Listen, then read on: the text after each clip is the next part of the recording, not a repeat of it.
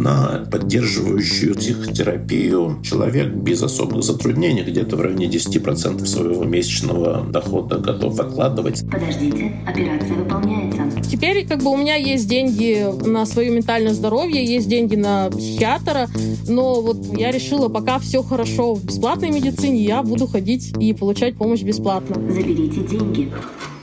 Привет! Это подкаст Тинькофф журнала «План Б». И здесь мы говорим о том, как зарабатывать и тратить деньги простому смертному. Меня зовут Маша Долгополова. А я Илья Иноземцев. И сегодня мы обсудим, кажется, самую актуальную трату, которую себе можно только представить в настоящее время. Траты на психическое здоровье. Как обычно, в начале выпуска скажем о том, что на нас можно подписаться на любой удобный для вас подкаст-платформе, а также на Ютубе, так как во втором сезоне у нас есть и видеоэпизоды. И напомним, что нам важны ваши реакции и комментарии. В общем, не стесняйтесь, так о нашем подкасте узнает еще больше людей. А еще мы хотим, чтобы как можно больше людей узнало о новом шоу Тинькофф журнала «Ну как там с деньгами?». В нем главный редактор ТЖ Никита Юкович и фоторедактор Максим Копосов вместе с экспертами разбираются в самых острых экономических вопросах. Например, в первом выпуске потрясающая Юлия Выметнина из Европейского университета рассказала, как устроена инфляция и почему продуктовая корзина подорожала в два раза, хотя официальная инфляция 18%. Шоу выходит на Ютубе и на всех подкаст-платформах. Ссылки Ссылки мы оставим в описании. Подписывайтесь, оставляйте отзывы и оценки. Ладно, Илья, давай не будем ходить вокруг да около. Рассказывай, сколько ты тратишь на свое ментальное здоровье каждый месяц. Сейчас получается, что я не трачу нисколько. Я стараюсь сейчас искать бесплатные способы поддержки, пока адаптируюсь в новой стране. Но обычно я тратил около 12 тысяч на занятия с психологом, 4 занятия в месяц, где-то в среднем по 3 тысячи, и ну, где-то рублей 500 на сервис по медитации. Получается в районе 13 тысяч рублей в особо активный месяц. Я бы от такой цифры отталкивался. Мне нравится, что это легендарная твоя категория «Цифровой мир». Она проникла и в категорию ментального здоровья. Реально, одна тысяча, вот это где-то, да, это я тратил на ментальное здоровье. А я, значит, только-только начала ходить на психотерапию в прошлом году и немножечко походила, мне очень понравилось. Но моя психотерапия быстро закончилась отъездом моего психотерапевта в Израиль после начала так называемой специальной военной операции. Сеанс стоил 4000 рублей, ходила я раз в две недели, то есть сейчас я экономлю примерно 8 тысяч рублей в месяц, и это, наверное, не то, на чем стоит экономить. Ты знаешь, я не тороплюсь, на самом деле, начинать ходить заново, потому что, с одной стороны, очень сложно выбрать все таки специалиста, а с другой стороны, мне надоело постоянно плакать. Поэтому я успокаиваю себя тем, что я заменила психотерапию занятием английским, который стоит примерно столько же. И, в общем, английский вот в этот период времени тоже довольно сильно меня оттягивает. Ты знаешь, когда ты сказала, что тебе надоело плакать постоянно, я подумал, что ты плачешь э, не на занятиях по терапии, типа тебе терапия нужна, чтобы не плакать в обычное время, и я такой думал, да, Маше нужно, конечно, сил поддержки, я оказалась тех людей, кто очень много плачет. И, и, то есть мне на самом деле так довольно попроще. То есть что-то со мной произошло, и вот ты можешь найти меня, знаешь, там где-нибудь на Цветном бульваре, я иду по бульвару и плачу. И норм. Когда мне плохо, я вот иду говорить с кем-то, как раз вот в группах поддержки я получаю какое-то общение, какие-то выходы на людей, которые я вот для себя как-то делаю вывод, что это ну, не совсем близкие мне люди, потому что в группе поддержки у меня там нет друзей, да, это просто не те друзья, которых я знаю много лет, и, соответственно, у меня есть с ними есть какая-то, ну, знаешь, такая дистанция, которая позволяет мне по каким-то вещам более откровенным, что ли, быть, как бы это не парадоксально выглядело. Ты говоришь, ходишь, значит, где-нибудь там по бульвару и плачешь, а я вот еще читал про то, что когда проходишь в дверь, то мозг будто начинает с нуля, и поэтому, когда нужна какая-то перезагрузка ментальная, да, то вот я пробую ходить из помещения в помещение, чтобы мозг вот каким-то образом так очистился. Я перед тем, как записывать этот выпуск, посмотрела, как обычно, что мы уже писали по этой теме в журнале и наткнулась на статью о психотерапии нашего блистательного медицинского редактора Оли Кашуминой, у которой, кстати, тоже в ТЖ есть подкаст, он называется «Прием». Она начинает со статистики, что 88% россиян никогда не обращались за психологической помощью, а 71% россиян уверены, что никогда не пойдут к психологу или психотерапевту. Конечно, это такие цифры довольно крупные, я бы сказала. В общем, у меня только один вопрос остался к тебе, Илья. Разобрался ли ты с тем, чем отличаются между собой психологи, психиатры и психотерапевты? Мне хочется верить, что я знаю разницу между психиатром и остальными, потому что вот моя бабушка, она была психиатром, и она работала в Министерстве внутренних дел, то есть она проверяла психическое состояние работников правоохранительных органов и давала заключение, которое, ну там, можно или им пушки носить и все такое. Еще один занимательный факт об Илье Иноземцеве. Я по рассказам помню, что она много всякого странного народу повидала за время своей службы. И, насколько я знаю, в России вообще большая путаница вот в этих терминах. Да, психиатр – это профессиональный врач с возможностью назначения лекарств для лечения психических заболеваний. Вот это вот формальные как раз требования, формальные вот эти признаки, они как я понимаю, разграничивают психиатров, психотерапевтами и психологами. Я вот когда читала Олину статью, прониклась тем, что у этой темы есть еще такой очень мощный экономический фактор. Она пишет, что, цитата, Психические проблемы — это ведущая причина утраты трудоспособности в европейском регионе. Люди, которые не владу с собой, меньше производят, а пациентов с серьезными расстройствами психики нужно лечить. Ученые говорят, что психические расстройства обходятся мировой экономике дороже, чем сердечно-сосудистые заболевания, диабет или рак. В общем, Звучит это все так, что надо срочно всей стране отринуть свои предубеждения и ни в коем случае не экономить на своем ментальном здоровье, конечно. Давай послушаем нашего первого гостя, который расскажет, сколько вообще стоит психологическая поддержка и как к этому ко всему подступиться в реальности где-то там в районе 12-15 заканчиваются реальные цифры за психотерапию. Дальше уже немножко другое. Там уже не совсем, собственно, за специалиста платишь. Это уже скорее шоу-бизнес, это уже не психотерапия. Это Павел Бесчастнов, врач, психиатр, психотерапевт. Павел работает как с расстройствами, которые требуют медикаментозного лечения, так и запросами на разговорную терапию. Чтобы разобраться, перед каким выбором стоит человек, который идет к терапевту впервые, мы попросили Павла перечислить основные школы психотерапии и выделить какие-то особенности каждой. Существует множество методов. Выбираются они, ну, скорее по склонности к мировоззрению. Собственно, психоанализ, он больше вот про психотравмы, про трудное детство или нетрудное, про скрытые неврозы есть, нет, а если найду про вот подсознание, про неосознаваемые проблемы, которые надо вот вытащить на свет Божий, их обсудить, как следует обговорить, проработать, и через это произойдет какое-то исцеление человека гештальт направление, оно больше про чувства, про эмоции, прокопаемся в текущих своих эмоциональных состояниях, что ты чувствуешь, расскажи об этом подробнее.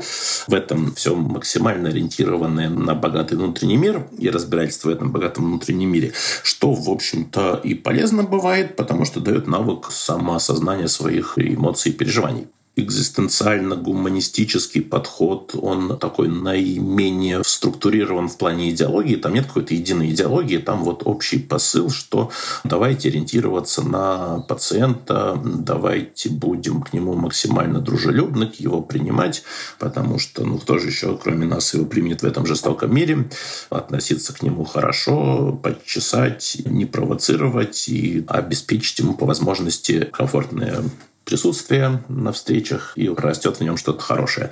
Экзистенциальные больше там про давайте поговорим про смысле. Тебя тут беспокоит, не знаю, что денег мало, денег нет, что же мне делать с работой или семьей, какие-то конкретные приземленные проблемы, и да, они есть, но за ними там какие-то стоят кризисы смыслов э, жизненных, э, больших каких-то глубинных и тоже трудно осознаваемых и неосознаваемых причин, к которым стоит обратиться, по возможности стараются именно каким-то к экзистенциальным, каким-то базовым вопросам подойти, которые предполагается, что если вот они будут для человека разъяснены и понятны, то все у него в жизни дальше и наладится. Когнитивно-поведенческий, ну, базово исходит из того, что в реальности все, что у нас есть, это поведение человека. Тут отметим, что сам Павел работает именно в когнитивно-поведенческом методе. Всякие подсознания или гештальты закрытые, незакрытые, или какие-то субличности. Мы же не можем ткнуть пальцем и сказать «вот оно». Мы не можем взять анализ крови на субличности или просветить мозг. Поведение мы можем померить. Сказать, что вот этот объект биологический, он каким-то образом действует происходит. Да? То есть это то, что можно зафиксировать, и, и это единственное, за что можно уцепиться. Именно поэтому, собственно, лично мне вот бихевиоризм-то и симпатичен. То есть там есть, что не является предположением, а что является объективно наблюдаемой реальностью. И таким образом психика и все сломы психики оцениваются в приложении через поведенческие выхлопы. И в случае же психики, опять же, с чем мы имеем э, дело и то, что мы можем плюс-минус объективизировать, это мышление, убеждения, установки, которые там либо на поверхности лежат, либо ну, до них можно добраться. И, соответственно, постулируется, что в первую очередь через слом, через какие-то баги в, в убеждениях, установках, через когнитивные искажения большая часть проблем человеческих и происходит. Какое бы человек ни выбрал направление, скорее всего, его ждет больше, чем одна сессия. Узнали у Павла, есть ли какие-то отличия в продолжительности лечения, если говорить о разных школах. Какие-то направления постулируют длительную, глубинную, вдумчивую работу на, так сказать, на изменение самого человека, как тот же самый психоаналитическая работа. Предполагается, что ты это годами будешь этим заниматься. Там устанавливается 3-5 встреч только на то, чтобы вот запрос сформулировать. А работать мы с ним будем годами. Кратковременные – это вот относительно того, чтобы годами. Тот же самый э, когнитивно-поведенческая модель, которая заявляет, что мы тут кратковременные, но это имеется в виду 12, 16, 18 встреч. Если это раз в неделю, то это, соответственно, 3-4 месяца. Но я хочу обратить ваше внимание, там вы изначально там заявляли, как вот если человек хочет решить проблему, ну, люди не обязательно именно с какой-то оформленной проблемой. То есть запутался в жизни, в отношениях беда, не могу настроить свою личную жизнь. И тут, понятно, тебе таких вещах тоже же никто не скажет, вот в этом смысле, что психологи не дают советов. По таких моментах, понятно, никакой чужой дядя тебе не скажет, разводиться тебе или нет, менять работу тебе или нет. Прямым текстом не скажут, и странно этого ожидать. Ну, как бы задавать вопросы, разбираться с установками, с что собственно, хочешь, какие-то предлагать варианты. Это может быть долго. Ага. То есть запрос на эмпатическое сопровождение. Мне страшно, я в целом все свои решения принял, но мне страшно. Нужен кто-то, кто меня поддержит за руку, эмоционально поддержит на этом моем пути. Например, ну, понятно, человек так не формулирует, ну, не в таких словах, ну, вот ну, запрос у него на эмпатическое сопровождение, на внешний аудит. То есть мне нужна стенка, об которую подумать. Ты мне специалист для этого нужен, и это тоже запрос. Далеко не всегда это проблема, про которую вообще корректно говорить, что она там решается за какой-то ограниченный понятный срок. Там, где она решается за какой-то ограниченный понятный срок, там можно говорить, как правило, речь о месяцах, в некоторых случаях речь о неделях, если там сбить какое-то пламя панических атак, какую-то изменяющую и сопровождающую психотерапию. Это будет и годами длиться от нуля до бесконечности. Здесь мы попросили Павла рассказать поподробнее про ценообразование. Сколько в среднем стоит одна сессия и из чего складываются эти цифры? Надо иметь в виду, что все эти цифры, которые будут названы, для регионов можно смело делить на два, а то и на три. В случае Москвы средний ценник где-то от 3 до 5 тысяч рублей за консультацию.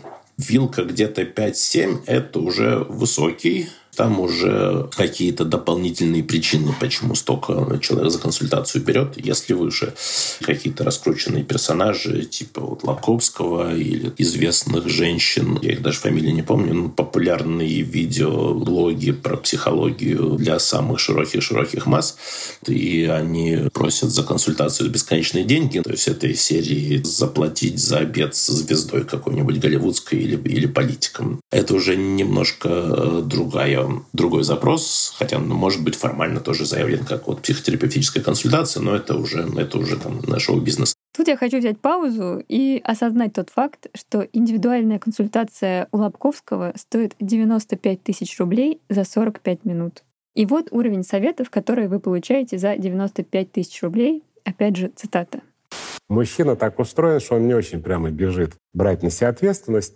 И те женщины, которые, как говорится, плюнут в глаза все божьи роса, они готовы на отношения, в общем-то, скотские. В общем, к таким психологам меня жизнь не готовила. Но вернемся к интервью. Павел назвал среднюю стоимость психотерапии в Москве от 3 до 5 тысяч рублей. Бывает и до трех. Опять же, в условиях Москвы э, редко, когда это можно найти. Это скорее будет такая недооцененная звезда или там молодой, очень начинающий, но уже очень талантливый и очень хороший специалист. И он по причине молодости и того, что только-только начинает, может брать э, дешевле, а при этом быть вообще супер молодец и прекрасный специалист. Ну, вот так повезло. Из чего оно складывается? По большей части невидимая рука рынка. Тут, опять же, многие коллеги со мной решительно не согласятся и скажут, ну как же, как же, а вот стоимость образования, а мы постоянно учимся, а мы вкладываемся, это инвестиции, это все входит в стоимость приема, а еще и лицензии, а еще и аренда и прочее, прочее. Ну и да, и нет. Почему это столько стоит? Ну, потому что большая часть людей столько готова за это платить. Насколько люди за это готовы платить? В зависимости от общего благосостояния своего положения в стране, от множества, множества факторов. Ну, так, по моим наблюдениям, на поддерживающую и сопровождающую психотерапию на такого рода мероприятия человек без особых затруднений где-то в районе 10% своего месячного дохода готов откладывать. Ну, 15, 12-15 это со скрипом, это уже такие верхние. Больше, если уже есть какой-то повод и прямо поджимает. И из этого, собственно, ценник и складывается. Около 3-5 тысяч за сессию даже в Москве – это довольно ощутимая сумма, особенно если посещать терапевта около одного или двух раз в неделю. В месяц получается 15-20 тысяч. Спросили, есть ли шанс вообще получить бесплатную помощь? Да, возможно, и психиатрическую, и психологическую помощь. Ну, психиатрическую сеть ПНД существует. Психиатрия входит в обязательное медицинское страхование. Любой гражданин страны имеет полное право получать медицинские услуги и может это делать бесплатно. Людей это опасаются, что как же нас на учет поставят к психиатрам учета нет, потому что никто там за тебя не запишет ни в какие сумасшедшие, из которых ничего там, никакие тебе пути будущей жизни обрублены не будет, ну, будет зафиксирован до обращения. Ну, то есть теоретически можно представить каких-то ситуациях, в которых это будет создавать дополнительный головняк. Там ты когда-нибудь захочешь права на оружие получить, а тут поднимут папки, поднимут документ, скажут, что у вас было обращение. И придется еще раз дополнительно доказывать. Такое тоже может быть. На 90% стигматизация психиатрии страх учета психиатрического и страх психиатра – это все-таки предубеждение, черная легенда, стигматизация – это неправда. Но не на 100%, на 90%. А с психологической посложнее, но тоже можно. Опять же, в реалиях Москвы я не знаю, как где, в каких областных центрах как устроено. Например, есть Московская психологическая служба, там сеть по Москве психологических центров. Не любой э, москвич может, э, по-моему, там 5 консультаций бесплатно в дальнейшем э, она там 1900 рублей стоит, что ниже среднего ценника московского. Есть всегда службы острые, неотложные какое-то обращение телефон поддержки, он везде есть. Если стоишь на краю, и вот последнее твое решение все-таки позвонить, ну, или еще каких-то вот таких вот ситуаций болезненных, острых, внезапных. Специализированные есть центры помощи женщинам, э, пострадавшим от насилия, или детские психологи, которые ну, на базе детского садика или в каждой школе есть психологи-методисты. Все услуги и медицинские, и психологические доступны плюс-минус всем. Знаешь, вот когда разговор заходит в сторону бесплатной психологической помощи, то у меня рисуется либо отсидка в дурке, чтобы откосить от армии, когда психически здоровые люди вот несколько недель находятся в диспансере с людьми, у которых есть проблемы, или у меня ассоциация с линиями поддержки. Мне кажется, что это вообще одна из самых сложных работ в принципе, но и в целом еще как бы из-за того, что это сложная работа, нужна большая квалификация, а как будто бы там не везде квалификация у людей, которые там работают, достаточно, получается, что это, ну, как бы не самый лучший инструмент сам по себе. Да, у меня, конечно, тоже голова, честно говоря, полна каких-то стереотипов. Я все это сразу себе представляю и умножаю на российскую действительность. Я как человек, который в последнее время довольно много времени провел в больницах, в общем, я прям представляю себе эти катакомбы с облупившейся краской, какие-то ржавые решетки на окнах, сумп с разваренной вермишелью на воде. Ну и чтобы, знаешь, вместо унитаза обязательно была дырка, и чтобы вот в туалет дверь не закрывалась. В общем, я думаю, что в таких примерно условиях люди пытаются лечить свои психические трудности. Ну да, ведь с э, психдиспансерами опять-таки повторюсь, что это место, в котором требуется очень высокая квалификация специалистов, да, наоборот, все перемножается на жесткое поведение персонала, я еще мягко выражаюсь, очень много документально зафиксированных случаев, когда персонал себя вел просто непрофессионально. В общем, мы поняли, что все это какой-то клубок мифов и стереотипов, и мы нашли человека, который вылечил свое психическое заболевание по ОМС. Я поняла, что мне нужна помощь первый раз в 19 лет. Мне было совсем плохо. Я не выходила месяц из дома, жила с пустым холодильником, без продуктов. Это Оля Селиванова. Четыре года назад ей поставили диагноз — обсессивно-компульсивное расстройство. И лечить его она решила в государственном ПНД. Дело было в Иркутске. Первый раз я как раз пошла именно в бесплатный психоневрологический диспансер, но отделение психотерапевтическое. У меня были предубеждения, но у меня не было вариантов, потому что на тот момент мой месячный бюджет, наверное, был 10 тысяч. И обратиться за помощью именно к какому-то платному специалисту я не могла. От своих родственников это я скрывала потому что понимала, что, ну, наверное, меня не поймут. Мне тогда назначили антидепрессанты, но я отказалась их принимать. То есть я что-то так подумала, это, наверное, как-то слишком серьезный препарат.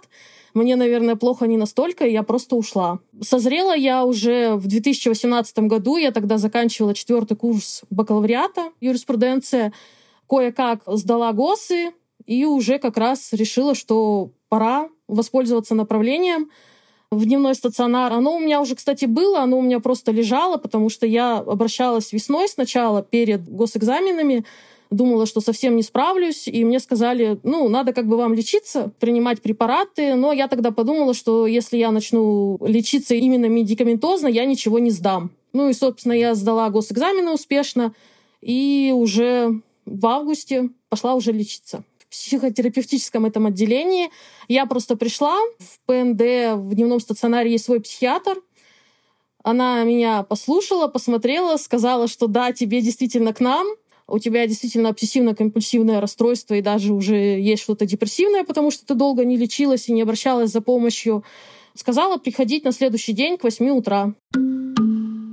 Надо еще отметить, что атмосфера там немного гнетущая, потому что когда обращаешься первый раз, меня смутило то, что уводят и приводят с двумя санитарами. Ты пришел сам на собственных ногах, но как бы попасть в эту больницу ты не можешь, там а, магнитные ключи, и поэтому забирают тебя два санитара и приводят обратно два санитара. Ну, не знаю, может быть, чтобы не сбежала я. И я помню еще такой момент меня напряг, что у меня забрали паспорт. Так что я при первом обращении, конечно, была напугана, мне все это было в диковинку, было непонятно, что вообще сейчас будет и чем это для меня закончится. Как бы там как-то все было мрачновато, обшарпанные стены. Я, честно говоря, когда туда первый раз пришла, я еще пришла с молодым человеком, потому что сама бы я не дошла, мне было настолько страшно. Выглядело все ужасно. У меня было какое-то предубеждение, тоже я так посмотрела, думаю, блин, в этом месте меня будут лечить. Не верила, что здесь работают как бы хорошие врачи, но в процессе лечения я поняла, что я попала в надежные руки и была очень рада, что я все-таки обратилась. Я просто взяла врачей, пробила и узнала, что большинство врачей, которые работают в государственных каких-то учреждениях, они принимают и частно. Подумала, что компетенция от этого у них не меняется, поэтому надо попробовать еще поэтому бесплатно попробовать полечиться. И еще меня, вот, например, с дневным стационаром что прельщало, что там было много других больных. Потому что когда ты ходишь в каком-то частном порядке к психиатру и психологу, ты вот не находишься в этой атмосфере с другими людьми, которые страдают тоже ментальными расстройствами, которые тебя принимают, с которыми ты делишься своими переживаниями, они делятся своими. Первый раз, когда я была в 90 стационаре, у меня появилось принятие. Потому что до этого все вокруг тебя нормальные, никто ничем не страдает, ни у кого нет такой сильной тревоги, никто не выполняет эти ритуалы. И казалось, что вот ты один такой какой-то бракованный. Но когда я оказалась там, то есть там были люди с шизофренией, с биполярным расстройством, с депрессией, когда ты делишься с человеком, что вот ты испытываешь какую-то эмоцию или какая-то ситуация тебя тревожит и пугает, и у человека возникает такая искра в глазах, он говорит, Оля, у меня то же самое, ну, типа, прикинь, да, я вот тоже это чувствую, этот момент он переворачивает. И некоторые лечились уже не первый год, они рассказывали там, какие трудности они преодолевали, как искали врачей, в том числе и платно, тоже мне вот поделилась там одна девушка, сказала, она говорит, слушай, я лечилась в психиатрической больнице, я лежала прям в стационаре в полном за свои деньги.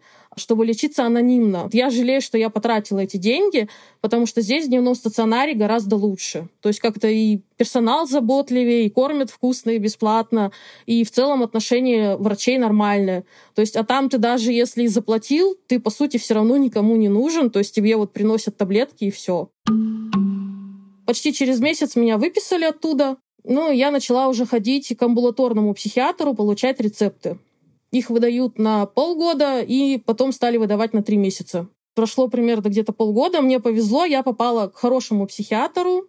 Она на меня посмотрела и сказала, слушай, тебе, кажется, надо еще раз в дневной стационар, что-то ты как-то вот мне не нравишься, твое состояние, кажется, ухудшилось. Тогда уже я с удовольствием пошла в дневной стационар, и тогда уже у них появился психотерапевт. И вот надо сказать, что, наверное, психотерапевт плюс медикаментозное лечение, оно сыграло прям такую хорошую роль вообще в улучшении моего состояния, потому что до этого я лечилась только медикаментозно, сама никому не обращалась на тот момент, и мне, конечно, было лучше, но не настолько. А с психотерапевтом мы вот начали работать, у нас было всего пять сессий, но за эти пять сессий я поняла, что я, ну, как бы победила ОКР, ну, почти. Но сейчас я препараты уже не принимаю, я последний раз принимала антидепрессанты в апреле этого года, но я лечила уже не УКР. То есть в июле я начала лечить депрессивный эпизод. Получается, с июля по апрель я принимала столопрам. Ушло на это где-то примерно 6 тысяч рублей. А вот с психотерапевтом мне повезло. Ну, у меня попался специалист-стажер одного психотерапевтического центра. У нас было 16 сессий бесплатно. Получается, в мае 2022 года все закончилось. Я сейчас считаю, что я в ремиссии. То есть мне дали какую-то базу как раз в психиатрической больнице, как с этим справляться, как работать с тревогой, как не попадать в этот замкнутый круг, когда ты постоянно выполняешь ритуалы и не можешь прекратить, и постоянно это все ухудшается, ухудшается, и выхода не видно. То есть вот эта теоретическая база и какие-то практические навыки, которые мы успели с психотерапевтом внедрить в мою жизнь, они меня сейчас здорово поддерживают. Я всего потратила именно на УКР 27 тысяч. Почти за два года. Это очень мало, потому что я лечилась в стационаре, там давали бесплатные лекарства. Первый раз я вообще ничего не платила, тратилась только на проезд, то есть у меня обошлось, что за месяц я потратила 600 рублей, чтобы доезжать до ПНД. Второй раз я уже покупала сама антидепрессант, потому что в стационаре давали дженерик, а мне нужен был оригинальный препарат. Считается, что у него меньше побочка. Там я потратила на антидепрессанты 2 500 и на дорогу 780 рублей. Всего за лечение у меня ушло за антидепрессанты 23 тысячи рублей, ну и за дорогу суммарно 1380 рублей. Остальные деньги — это вот препараты именно на антидепрессанты, потому что, опять же, это золотой стандарт лечения этого расстройства. После лечения я, например, сильно жалела, что не довела это до конца в 19 лет.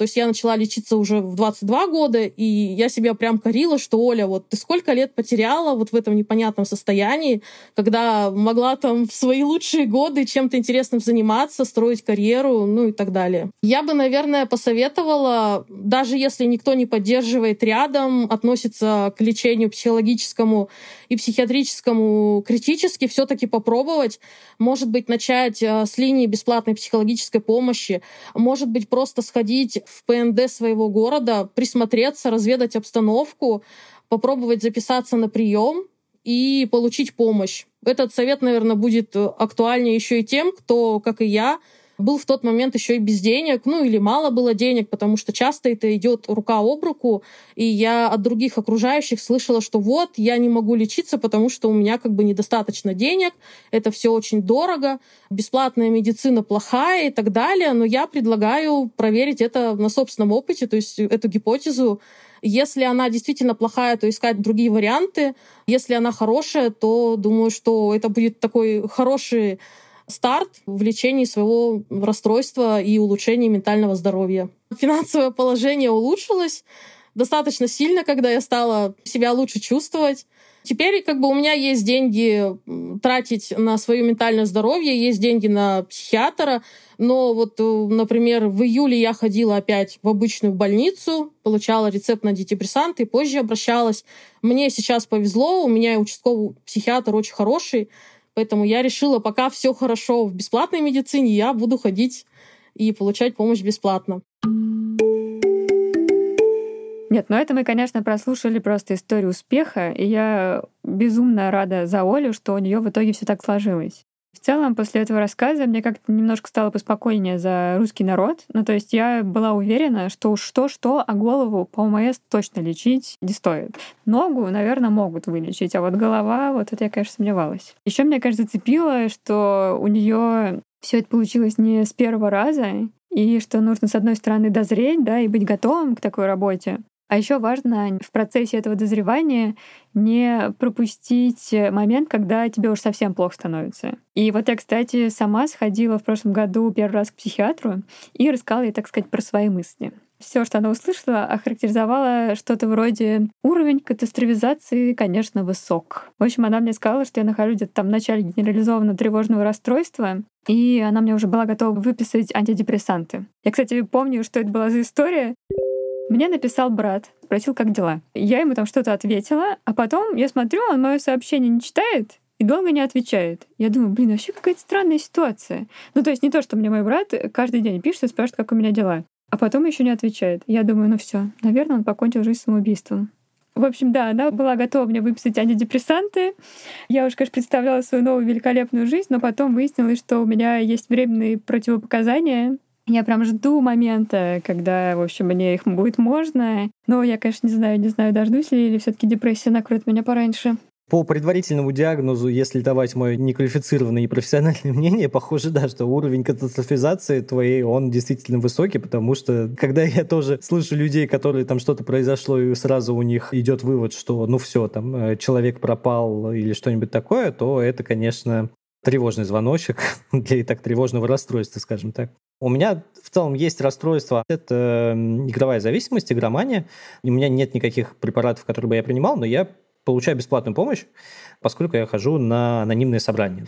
И знаешь, я вот почему об этом так еще как-то рассказываю сейчас, на этом как-то пытаюсь акцентировать внимание, потому что когда я об этом во всем, всем услышал, у меня какая-то была стигма, что это, знаешь, вот анонимное собрание, это как в фильмах западных, что там вот люди приходят, они все на таких сложных щах, какая-то там депрессия. На самом деле нет ничего такого, да, то есть это больше похоже, я бы сказал, знаешь, на такую пару в универе, мне как-то это сильно помогло. Я знаю, что многим людям это помогает. Вот, и это один из немногих способов бесплатной помощи, в которой, плюс ко всему, ты не зависишь от какого-то специалиста, ты зависишь от сообщества какой-то мере, да, это там тоже одно из правил таких анонимных сообществ, что его как-то успешность там поддержки, оно зависит от того, насколько это сообщество само по себе там сильное. При том, что в нем, ну, там, горизонтальная структура и так далее, и так далее. Это отдельный разговор надолго, но здесь мне хотелось остановиться.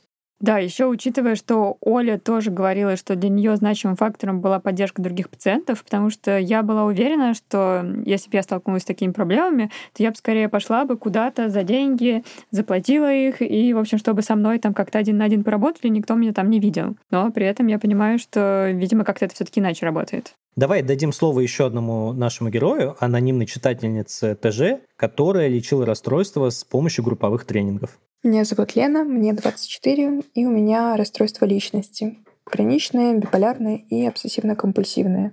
Я лечусь медикаментозно, прохожу индивидуальную терапию и тренинг навыков DBT. DBT — это диалектическая поведенческая терапия. Она направлена на лечение сложных и трудоподающихся терапии расстройств. Например, ею лечат пограничное расстройство, зависимости, расстройство пищевого поведения, депрессию, суицидальное поведение, self-harm, биполярное расстройство. Надо сказать то, что эта модель научно доказана, поэтому она эффективна. На тренинге мы учимся эмоциональной регуляции, межличностному общению, стрессоустойчивости и осознанности. Например, группа с терапевтом стоит 10 тысяч рублей в месяц. Правда, сначала нужно пройти собеседование и два подготовительных занятия для участия в группе. Я пробовала попасть в такую группу, и подготовительные занятия обошлись мне в 7 тысяч рублей — После чего я поняла, что не готова к таким тратам, и нашла группу ребят с подобными диагнозами через чат «Пограничный пирожок» в Телеграме. Так мы начали собираться и заниматься сами. Мы платим за кабинет около тысячи рублей в месяц и сами проводим лекции. В группе есть ребята, которые учатся на психологов, поэтому это большой плюс.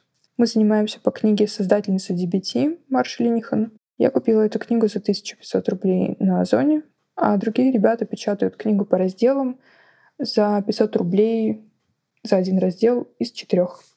На данный момент я прошла полгода тренинга и продолжаю ходить на него. В сумме за полгода я потратила около 6 тысяч. Еще я антисоциальный человек и часто избегаю общения с людьми, но у нас такая располагающая атмосфера, что мы даже подружились. Хотя у нас случаются конфликты. Например, один из них был недавно. Участник группы меня перебил, и я вовремя не успела отстоять свои личные границы, сообщить о том, что мне это было некомфортно, неприятно, и мне было важно договорить свою мысль. На следующей неделе это привело меня к нервному срыву, а когда я подняла вопрос об этом и решила обсудить конфликт, то расплакалась. Но в итоге мы решили все мирно, подружились, и даже на этой неделе этот участник подарил мне мой любимый чай. Благодаря группе закрывается много вопросов, а еще я лучше научилась понимать себя. И меньше зависит от индивидуальной терапии, хотя все равно хожу на нее. По стоимости все зависит от направления терапии. DBT — это дорого, но всегда можно найти варианты подешевле. Вопрос только в том, насколько это будет подходить человеку. Потому что если он только начал разбираться в себе и в психологии, лучше, конечно, заплатить и обратиться к опытным специалистам. Очень легко обжечься и травмироваться от некомпетентных психологов. А сейчас вернемся к разговору с нашим экспертом Павлом Бесчастновым и разберемся, с какими проблемами чаще всего приходит именно к психиатрам. Самым большим отрывом чемпионы — это нерушимый блок тревоги и депрессии. И там уже всякие подразновидности внутри тревожных. А там уже не бывает генерализованная тревожная, социальные фобии, изолированные фобии, типа вот аэрофобия, когда самолетов боишься. К ним привнувшие обсессивно-компульсивные расстройства. Много-много-много их. Это в первую очередь. Ну и, опять же, плюс к ним привыкнувшие тоже аффективные, тоже эмоциональные расстройства которые менее распространены, когда гнев ломается, то есть неконтролируемая раздражительность, плюс там припнувшие обсессивно-компульсивные расстройства, навязчивые мысли, навязчивые ритуалы, но это тоже это ближе к тревоге. Поскольку в стоимость лечения тревожных и депрессивных расстройств стоит закладывать не только консультации, но и медикаментозную помощь, спросили, сколько может длиться курс такого лечения и каким расходам готовиться. Если медикаменты, то курс длится очень-очень примерно, очень-очень в типовом случае. То есть это сферический в вакууме средний пациент, которого в природе не существует, как известно. Вот так вот в случае этого несуществующего среднего человека это где-то полгода, плюс-минус. А, по стоимости лечения надо сказать, что психиатрические наши психофарматаблетки, они не страшно дорогие по сравнению с другими отраслями медицины. То есть они каких-то безумных денег никакие из них не стоят. То есть это не онкология, слава богу, не эндокринология, где лекарства может страшные десятки тысяч долларов там, за одну ампулу запросто стоить. Тут такого ничего нету. В случае относительно дорогих антидепрессант типа Ципролекс оригинальный. И это, ну, речь идет там от 3 до четырех с половиной тысяч рублей за упаковку на месяц. Стоимость лечения, как правило, тысячи рублей в месяц и это, в общем, такой верхняя средняя категория, потому что масса препаратов гораздо дешевле. У массы препаратов есть более дешевые аналоги или более старые аналоги, которые будут стоить сотни рублей за упаковку на месячный курс. И на практике очень существенная часть входящих клиентов посещают там 3-5 раз любого специалиста. Хоть он долговременный, хоть он кратковременный. Где-то вот в районе месяца, чтобы оценить, пошло, не пошло, надо, не надо, и что-то меняется, не меняется, что-то это соответствует тому, что он хотел или не, соответствует. И вообще, насколько это в принципе ему необходимо.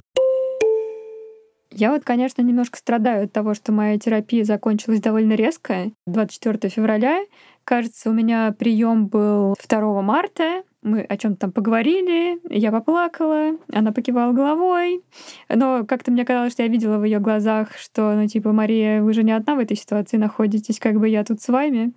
Мы, значит, поговорили о том, собираемся ли мы куда-то уезжать. Она мне сказала, что уезжает в Израиль. И, в общем, для меня это выглядело так, что я стою на берегу, а от меня отплывают люди на льдинах. И вот, собственно, это был конец моей психотерапии. Но вообще говорят, что из психотерапии надо как-то все таки особенно выходить. Слушай, ну вот я сменил, мне кажется, четырех психологов. Я только один раз выходил от одного как-то проговорив этот момент. Мне на первом занятии как раз сказал, что если вы захотите уйти, то дайте мне знать, мы проведем последнюю сессию. После нее как раз там расстанемся, вы мне там опишите какие-то вещи, и это, ну, как-то мне показалось правильным, и поэтому я чувствовал себя обязанным как-то выходить из этой психотерапии вот так, как он именно сказал.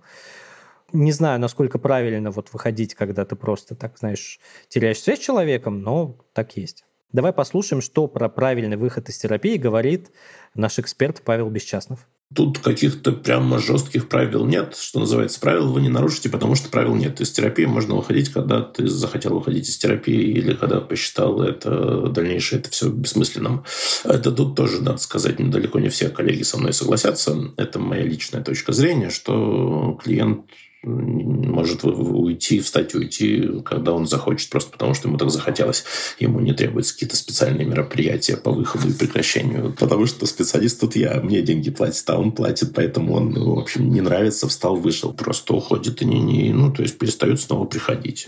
Потому что получили, что хотели. Или потому что, типа, да, дело нужное, ну, знаете, как-то часто тоже все равно, что э, часто воспринимают как услуга дополнительная, э, как ну, нечто, что что хорошо бы, но не обязательно.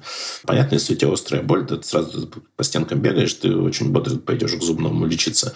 А если какой-нибудь кариес, и типа, да, формально ты понимаешь, что надо бы, хорошо бы, и да, конечно же, если это запускать, ты останешься без зуба, и ты не собираешься запускать, но это можно делать не сегодня, это можно делать через неделю или через месяц, он все еще будет кариес, то есть это не горит.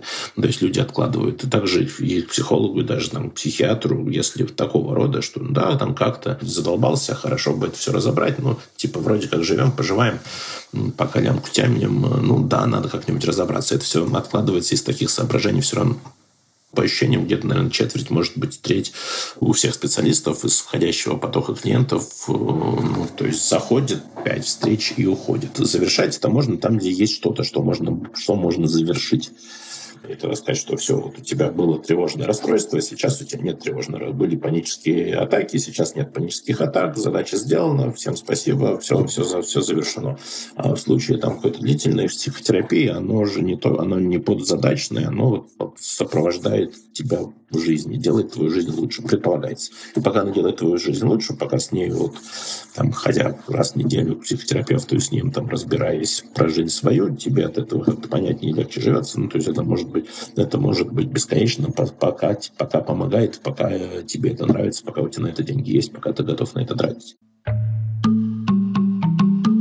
Ладно, тогда моя душа спокойна. В общем, нормально я вышла. Надеюсь, еще как-нибудь туда зайти. А пока и вообще, вот несмотря на то, что я не трачу сейчас никаких денег именно на психотерапию, я все таки считаю, что я трачу определенные деньги на поддержание своего ментального здоровья. Вот я, например, стараюсь максимально жить в моменте, и меня абсолютно трясет от этого словосочетания. Так или иначе, я, например, хожу на йогу, когда у меня есть силы, и бегаю по утрам, когда мне не болят колени. Для меня это скорее трата не на спорт, а скорее именно на психическое здоровье. Недавно, кстати, был какой-то супер мрачный день.